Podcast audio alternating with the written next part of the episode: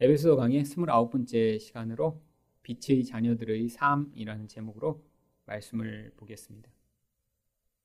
에베소서는 세상에는 두 종류의 인생이 있다라고 이야기를 합니다. 한 종류는 바로 빛의 자녀들이라고 하는 성도들을 이야기하고요. 또 다른 사람들은 어둠의 자식들이라고 하는 세상 사람들을 이야기하죠. 어두움과 빛, 이 두 가지는 아주 큰 차이를 가지고 있는 것 같지만 또한 그 차이가 어떤 때는 명백하지 않을 때도 있습니다. 왜냐하면 빛의 자녀들이라고 하는 우리 안에도 이 어두움이 여전히 존재하기 때문입니다. 하지만 어둠은 절대로 빛을 이길 수 없습니다. 그래서 결국 빛의 자녀들은 바로 하나님의 백성임을 드러낼 수밖에 없는 것이죠. 그래서 빛의 자녀들은 어떤 삶을 살게 되나요? 첫 번째로 빛의 열매를 맺습니다. 8절 상반절입니다. 너희가 전에는 어둠이더니 이제는 주 안에서 빛이라. 물론 여기 나오는 어둠이나 빛은 비유적인 표현입니다. 성경은 어둠을 통해 여러 가지를 비유하고 있지만 그 어둠이 늘 비유하는 것은 항상 일관되게 나쁜 것들입니다. 성경은 가장 먼저 죄를 어둠으로 비유합니다. 요한복음 3장 19절을 보시면 그 정죄는 이것이니 곧 빛이 세상에 왔을 때 사람들이 자기 행위가 악함으로 빛보다 어두움을 더 사랑한 것이니라. 결국 여기에서 이 어두움은 인간이 행하는 죄악을 지금 비유하고 있습니다. 근데 거룩하신 예수님이 오시니까 이 죄악된 인간들이 그 예수님을 거부한 내용이 바로 요한복음 3장 19절에 나오고 있는 것입니다. 또 성경은 사탄의 권세를 어둠으로 비유합니다. 사도행전 26장 18절을 보시면 그 눈을 뜨게 하여 어둠에서 빛으로 여기에는 마치 못 보던 장님이 눈을 보게 된 것처럼 이야기를 하고 있지만 이것도 비유적인 표현이죠. 이것의 실제적인 내용이 바로 그 뒷부분에 나오는데 사탄의 권세에서 하나님께로 돌아오게 하고 이게 바로 구원이라고 하는 것입니다. 모든 사람들은 사탄의 권세 안에 살 수밖에 없는 존재인데 바로 하나님이 하나님 백성의 눈을 띄워주시고 그 어둠으로부터 빛을 반응하여 받아들이는 자가 되게 만드셨음을 이야기하는 것이죠.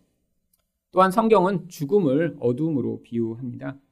요한복음 8장 12절을 보시면 예수께서도 말씀하여 이르시되 나는 세상의 빛이니 나를 따르는 자는 어둠에 다니지 아니하고 예수님은 자신을 빛이라고 비유하십니다. 그런데 이 빛으로 말미암는 결과가 바로 생명의 빛을 얻게 되는 것이죠. 결국 이 빛은 하나님이 주시는 영적 생명을 비유하고 있는 것입니다. 결국 어두움은 세상에서 하나님 생명 없이 살아가는 자들의 상태를 비유하죠. 결국 우리가 이전에는 이런 어두움 가운데 있었다라고 성경이 이야기하는 것은 우리가 결국 죄를 지음으로 말미암아 사탄의 권세 안에서 벗어날 수 없으며 그 결국으로는 영원한 죽음에 빠져들게 되는 그런 존재였음을 성경이 이야기하고 있는 것입니다. 이게 바로 세상 사람들의 영적 실체입니다. 세상 사람들은 바로 이런 영적 시, 상황들을 무시하고 자신이 마치 자유로운 양, 자신이 선한 행위를 만들어낼 수 양, 또 자신이 이렇게 열심히 살다 보면 자기 미래가 보장될 것처럼 살고 있지만 성경은 그들을 이야기하며 죽은 자들이며 결국 마귀의 노예된 자들이라고 이야기를 하고 있는 것이죠. 그렇다면 하나님 백성에게는 바로 이런 어둠과 그 영향력으로 말미암는 결과로부터 벗어난 그런 영향력이 나타나야 할 것입니다. 그래서 성경은 이 빛을 결국 하나님의 생명을 비유하고 있습니다. 그래서 요한일서 1장 5절은 아예 하나님 자체를 빛이라고 이야기를 합니다. 하나님은 빛이시라 그에게는 어둠이 조금도 없으시다는 것이니라. 하나님을 왜 빛으로 비유하나요? 여러 가지 의미가 이 안에 포함된 것이죠. 하나님의 영광을 빛으로 표현하기도 하고요. 또 하나님이 주시는 그 생명력을 이 빛으로 표현하고 있는 것입니다. 이 세상에 만약에 태양이 사라지면 어떤 일이 벌어질까요? 세상이 잠시 그냥 깜깜해지고 아니 이런 전등을 켜놓고 우리가 살 수 있는 것처럼 사람들은 착각하지만 세상이 태양이 없어지고 나면 모든 생명체는 다 멸절당하고 맙니다. 왜냐하면 태양으로부터 이 온 세상의 식물들을 자라게 만드는 그 광합성의 에너지가 분출되고 있기 때문이죠. 그래서 태양이 비추지 않고 이 세상이 먼지로 다 뒤덮이게 되면 결국 광합성을 하지 못하는 식물들이 다 죽게 되고요. 이 식물에 의존되어 있는 동물들도 다 죽게 되고 그리고 결국 인간도 죽을 수밖에 없는 존재라는 것이죠. 이 빛을 통해 하나님이 하나님의 생명을 우리에게 이렇게 보여주시고자 하는 것이죠. 그런데 바로 이런 하나님의 생명을 받은 자들에게는 반드시 그러한 영향력이 나타나야 한다라고 이야기를 합니다. 8절 하반절입니다. 빛의 자녀들처럼 행하라. 결국 하나님의 생명을 받았는데 죽을 때까지 그 사람에게 그 생명의 결과가 나타나고 있지 않다면 어쩌면 그 사람은 정말 하나님의 생명을 받지 않은지도 모른다라고 이야기를 하는 것입니다. 여기에서 이렇게 행하라라고 해서 열심히 우리가 이 말씀에 순종을 하면 어떤 사람은 잘 이런 빛의 자녀처럼 행동할 수 있고 어떤 사람은 열심을 못 냈더니 그렇게 못 행동한다는 그런 이야기가 아닙니다. 우리가 생명을 받았기 때문에 결국 그 생명의 영향력이 반드시 나타날 것이며 그래서 우리가 그것들을 인지하여 자신 안에서 말미암는 그런 하나님의 모습을 드러내야 한다라고 이야기를 하고 있는 것이죠. 하나님은 바로 결국에는 그래서 이 하나님의 백성과 하나님 백성이 아닌 자들이 분리될 것임을 창세기에서 모형으로 이미 보여주셨습니다. 창세기 1장 4절을 보시면 빛이 하나님이 보시기에 좋았더라. 하나님이 빛과 어둠을 나누사. 하나님이 천지 창조를 하실 때 물론 이 빛과 어둠을 분리하신 것을 통해 앞으로 일어날 이런 생명을 가진 자들과 생명이 없는 자들이 결국에는 나누어지게 될 것을 모용하고 있는 것이죠. 어떻게 이런 변화가 나타나게 되는 것인가요? 바로 요한복음 12장 46절에서 예수님이 우리에게 그 생명의 빛을 주셨기 때문입니다. 나는 빛으로 세상에 왔나니 무릇 나를 믿는 자로 어둠에 거하지 않게 하려 함이로다. 어떻게 하나님의 빛을 받아 이 어둠으로부터 분리되나요? 바로 예수를 믿는 것으로 그 결과가 나타난다라고 하는 것입니다. 많은 사람들이 예수를 믿는 것을 이제 교회 다니면서 아, 나 예수님 믿습니다. 그래서 이제 내가 앞으로 천국에 갈 것을 내가 이제 확신합니다라고 하는 그런 믿음이라고 생각하지만 성경이 요구하는 이 믿음은 나의 전 존재를 하나님의 손에 의탁하여 바로 예수 그리스도가 아니고는 나에게 어떤 가치 있는 것, 어떤 생명의 결과도 없음을 인정하는 그런 철저한 자기 부인의 결과로 나타나는 태도입니다. 그러니까 이 믿음이라는 건 평생토록 배워나가야 하는 것이죠. 여러분, 이 자기 부인이라는 게 쉽게 되나요? 인간은 늘 자기가 가지고 있는 힘, 자기의 능력, 자기 경험에 따라 자기 인생과 자기 미래를 평가하며 그것으로 자기의 의존을 삼는 것이 바로 모든 인간의 모습입니다. 근데 바로 그런 의존을 내려놓고 예수 그리스도를 나의 온전한 의존의 대상으로 삼아 그분이 가장 가치 있으며 나의 인생에서 가장 의미 있으며 그분이 나의 인생을 책임지신다라고 하는 것을 의존하는 그 자리에 가게 되는 것. 바로 그렇게 될 때 무슨 일이 나타난다는 거예요. 이 어둠의 영향력으로부터 우리를 하나님이 벗어나게 하신다라고 하는 것입니다. 여러분 그래서 세상에 이렇게 예수 그리스도를 믿지 않는 그런 사람들의 모습이 항상 어떠한 모습으로 나타나냐면 우리가 볼 때는 이런 어둠에 사로잡혀 있으면 뭐 사람을 살인하고 뭐 폭행을 하고 막 나쁜 짓만 하는 사람들이 이런 어둠에 있다고 생각하지만 그렇지 않습니다. 바로 이 어둠의 영향력이 가장 강력하게 미치는 것은 그런 악한 모습으로 나타나는 것이 아니라 예수의 자리에 무엇인가 다른 것을 대체하는 것을 의존하도록 만드는 방식으로 이 어둠이 확산되고 있는 거예요. 바로 이 시대의 물질주의 문화가 바로 그래서 가장 어두운 영향력입니다. 사람들이 눈에 보는 것을 의존함으로 말미암아 그것으로 자기의 인생과 미래와 심지어는 자기 자녀와 주변 사람들에게까지 미치는 영향력의 근거로 삼는 그것이요. 그래서 내가 가지고 있는 것으로 나의 인생을 안전과 나의 모든 것들을 보장받으려고 하는 그 태도요. 이게 바로 어둠의 영향력이라고 하는 것이죠. 세상을만 그런가요? 아닙니다. 바로 이 종교계 안에도 그래서 예수 믿는 것과 가장 대척점에 서 있는 자리가 바로 성경에 나오는 바리새인들의 이러한 종교적 자기의인 것입니다. 왜 그것이 어둠의 일인가요? 그럼 바리새인들이 아마 이 시대에 살고 있으면 아마 가장 훌륭한 종교인들로 칭찬을 받았을 것입니다. 누구보다 열심히 하나님의 뜻대로 행동하려고 하고요. 아니, 사람들이 해야 한다라고 정해놓은 이런 종교적인 것을 누구보다 열심히 지키겠죠. 아마 새벽 기도도 30년 동안 한 번도 빠지지 않고 할 거고요. 큐티도 빠지지 않고 매일 할 거고요. 아마 예배를 빠지는 것 있을 수 없는 일일 것입니다. 그런 사람들한테. 근데 예수님이 그들을 향해 뭐라고 부르셨죠? 사탄의 자식이며 뱀의 새끼라고 부르셨잖아요. 가장 어두운 자들입니다, 그들이. 아니, 왜 그렇게 훌륭한 삶을 살았던 그들을 예수님이 그렇게 비난하신 것이죠? 바로 예수를 믿어야 될 그 자리에 자기 의를 올려놓고 살았기 때문입니다.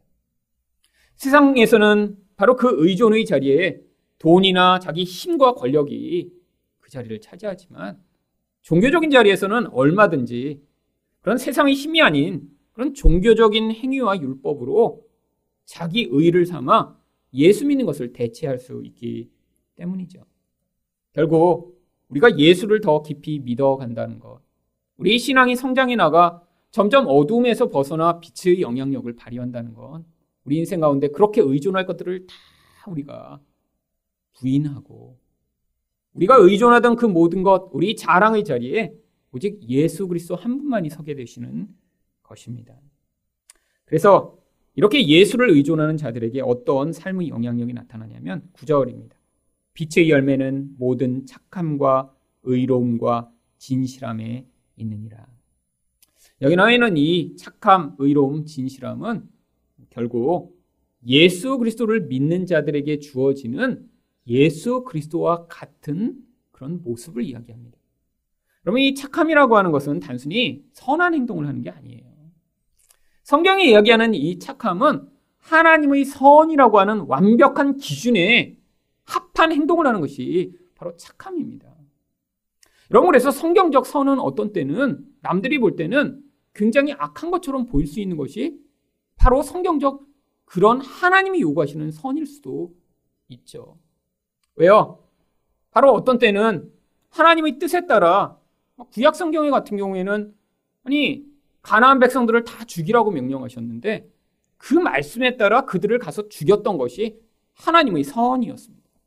물론 그것은 모형적인 것이기 때문에 지금은 더 이상 그런 방식으로 우리에게 하나님의 선을 요구하시지 않죠. 하지만 이 성경적 선이라는 것은 세상의 도덕을 행하는 것을 이야기하는 것이 아닙니다. 하나님의 뜻에 따라 그것을 복종하는 자리에 가서 그것들을 받아들이는 것을 얘기하는 것이 선이죠. 그래서 바로 예수 그리스도가 십자가라고 하는 사람들이 볼 때는 가장 악해 보이고 가장 피해야 될 그 자리에 가셔서 거기에서 죽으심으로 하나님의 선을 이루셨던 것입니다. 의로움이란 게 무엇이죠? 바로 하나님의 율법을 완벽하게 지킨 자에게 주어지는 자격인데 이것 또한 예수 그리스도로만 말미암아 우리에게 의가 주어지는 것이고요. 진실함은 결국 진리 되신 예수 그리스도와 함께하는 자들만이 하나님의 진리로 말미암아 우리가 그 거짓을 분별해낼 수 있는 능력인데 결국 이 모든 것이 우리가 만들어내는 것이 아니라 예수 믿는 자가 바로 그 예수와 연합하여 예수의 모습을 드러낼 때 나타나는 그런 결과들을 이야기하는 것입니다. 결국 우리로부터 예수의 모습 나타날 때 그리스도의 장성한 분량에 이르러 예수님과 같은 삶이 우리 안에서 나타날 때 어떤 결과가 나타난다고 이야기를 하나요? 10절입니다. 주를 기쁘시게 할 것이 무엇인가? 시험하여 보라. 바로 하나님이 그것을 기뻐하신다 라고 하는 것입니다. 여러분 하나님의 기준은 아주 높습니다. 하나님의 기준은 우리가 여기서 뭔가 조금 잘하면 하나님이 아, 잘했다라고 하시는 것이 아니라 하나님의 기준은 늘 완벽해요. 그래서 인간이 열심 내는 것으로는 그 하나님의 기준을 절대로 만족시킬 수 없습니다. 그 기준에 유일하게 들 수 있는 유일한 존재는 하나님과 똑같으신 예수 그리스도 한 분밖에 없어요. 그러니까 우리가 하나님을 기쁘시게 하는 그 기준을 만족시키기 위해선 유일한 방법이 예수를 믿어 예수와 연합하여 우리를 통해 예수의 모습이 나타나는 방법밖에 없는 것입니다. 그래서 바로 하나님이 그 예수의 모습을 보시며 우리는 늘 불완전해도 그 예수를 통해 우리를 기뻐하시며 아 너가 잘했다라고 칭찬을 받게 되는 그 놀라운 은혜와 칭찬의 자리에 서게 되는 것이죠. 두 번째로 빛의 자녀들은 어떤 삶을 사나요? 어둠의 일에 참여하지 않습니다. 11절 상반절 말씀입니다. 너희는 열매 없는 어둠의 일에 참여하지 말고. 이 어둠의 일은 항상 죄악과 관련되어 있기 때문에 하나님이 생명이 만들어내는 이런 열매와는 관계없는 결과를 만들어냅니다. 에베소서에서는 바로 이런 열매 없는 어둠의 일들을 몇 가지를 이미 이야기하고 있습니다.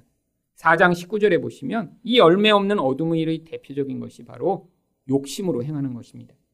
그들이 감각 없는 자가 되어 자신을 방탕에 방임하여 모든 더러운 것을 욕심으로 행하되 결국 욕심이 이끌어가서 그 욕심을 이루고자 행하는 모든 결과는 열매 없는 것이라고 하는 것이죠. 두 번째는 또 거짓말을 하는 것입니다. 4장 25절입니다. 그런즉 거짓을 버리고 제가 이전에도 말씀드렸지만 이 에베소서에서 이야기하는 거짓말은 우리가 일상적으로 하는 거짓말을 이야기하는 것이 아닙니다. 바로 하나님의 진리와 대척점에 서 있는 세상의 거짓말을 이야기하는 것이죠. 결국 세상은 끊임없이 그 영적 생명을 받지 못했기 때문에 진리를 알지 못하기 때문에 거짓말을 계속 만들어냅니다. 그런데 성도지만 우리가 그 진리를 바르게 배우지 못하면 성도이면서도 여전히 거짓말을 하는 경우가 아주 많이 있습니다. 결국 성도는 이런 열매 없는 어둠의 일로부터 무엇이 진리인가를 바로 분별해 열매 맺을 수 있는 그 바른 진리를 선포해야 한다라고 하는 것이죠. 또한 에베소 4장 31절에 보시면 관계를 깨뜨리는 모든 일을 이런 어둠의 일이라고 이야기합니다. 너희는 모든 악독과 노함과 분냄과 떠드는 것과 비방하는 것을 모든 악의와 함께 버리고 결국 죄에 사로잡힌 자들이 관계를 깨뜨리며 행하는 이 모든 것 결국 하나님의 백성들은 이것이 잘못됐다라고 하는 사실을 깨닫고 그 자리로부터 벗어날 수 있어야 한다라고 얘기를 하는 것입니다. 그리고 오히려 11절 하반절에서는 이런 일들을 하는 자들에게 그것이 잘못됐다라고 하는 것을 가르치다라고 책망하라라고 이야기를 하고 있죠. 여러분, 근데 참 이건 어려운 일입니다. 여러분, 누구한테 뭐 이런 삶을 살고 있는 사람이 잘못됐다라고 얘기하는 것 정말 어려운 일이죠.